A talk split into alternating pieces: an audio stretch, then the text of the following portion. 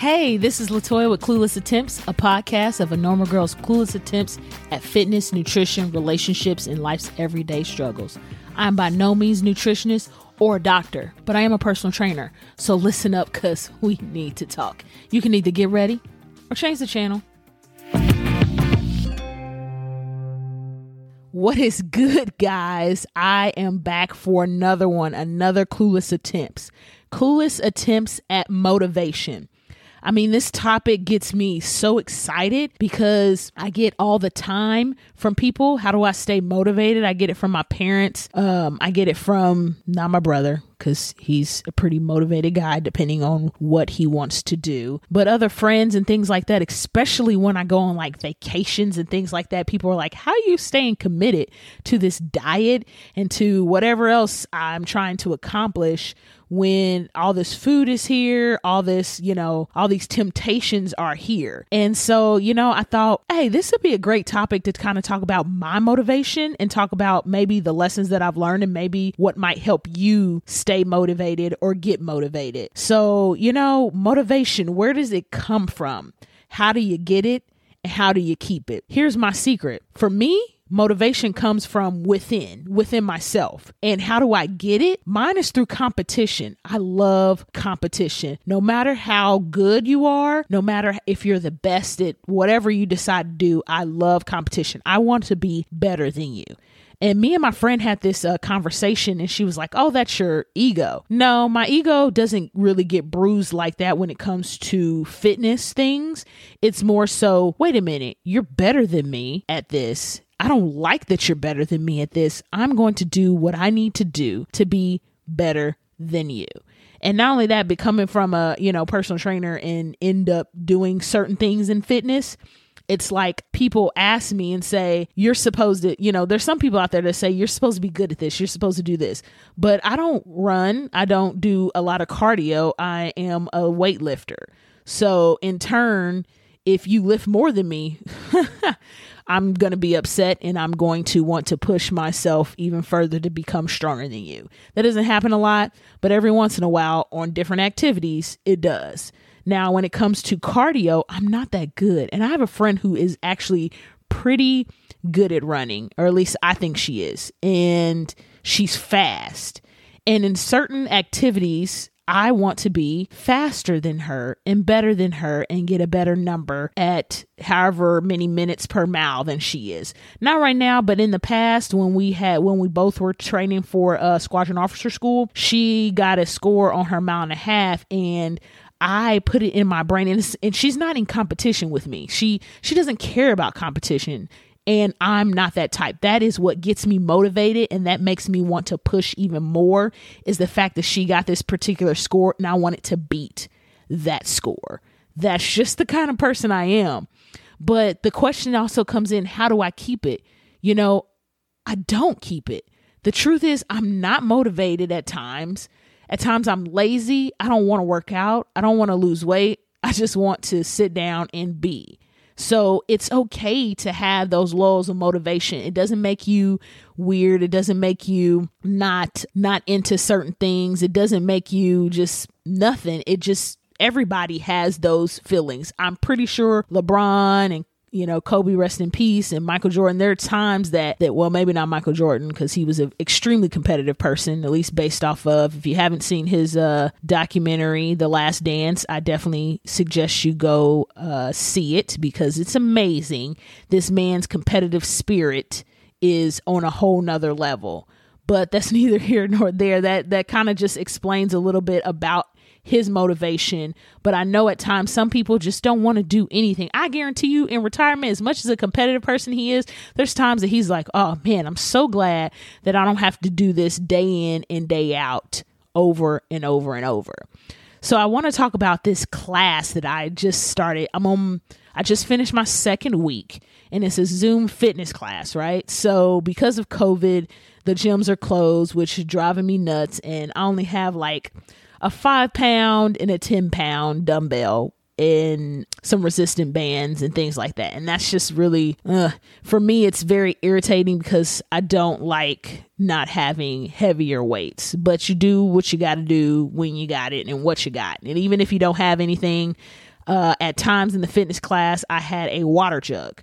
So you kind of figure out to make it work. So my cousin asked me to join this this fitness class, and it's at 6 a.m.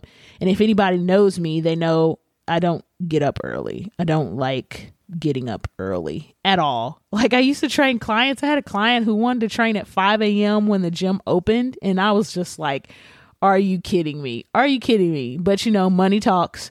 So you get up and you go until there came a point where I was irritable and I needed a break.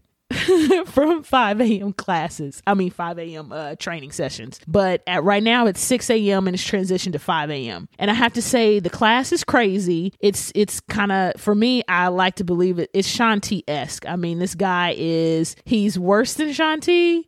Uh, but uh, he does this. He does drills as far as cardio drills, as far as just um, hypertrophy, which is high reps. But this is based on a time scale, so you have like thirty seconds or a minute to do this particular exercise. You get a rest, and then you get to go again. So for me, ten pounds is sufficient enough, and at times ten pounds is a little heavy. But the motivating factor in this is because there's a group of people, not only that, but it's a group of women coming together and doing this class together. So the competitiveness in me is there's a couple people in the class that are um his his athlete, you know, well I won't say athletes, but his superstars. And they've been doing this for a little while and they're good at it. They're good at it. And I don't like to be not good at it. That's just kind of the innate competitiveness in me that I want to be better than those women in the class. Um and the also part of me is like, I don't want to get up at 5 a.m. But when, you know, you're called out and like, hey, you know, I hope to see you here. I hope to see your weight loss journey. And you would be a Zoom, you know, my first Zoom training client, you know, transformation. It's like, oh man, that's kind of like in me, like, I gotta do this. You know what I mean? I gotta let also let people know that you can do it if you're even through online training or things like that, you can get your goals. And that's just the the personal trainer in me that's just like, no, I'm going to continue this because I kind of thought was like, oh, 5 a.m. I don't know if I can do this, but I'm going to continue this, meet the goal, meet my expectations, and win and be better. And not only that, but show people out there that they can do this stuff at home and continue to make progress, especially during this COVID time. Uh, for the people that are fearful of going back to the gym or whenever you can go back to the gym. I'm I have a friend who can only be in the gym for 30 minutes at a time uh, a day. So, well, I don't know if it's a day, but I know it's 30 minutes at a time, which for me, I'm like, I need at least an hour, hour and a half. That's just kind of how I roll. But, you know, whatever works, works. So, you know, when it comes to finding motivation, I think you should find it in friends and in groups and in contests and in videos.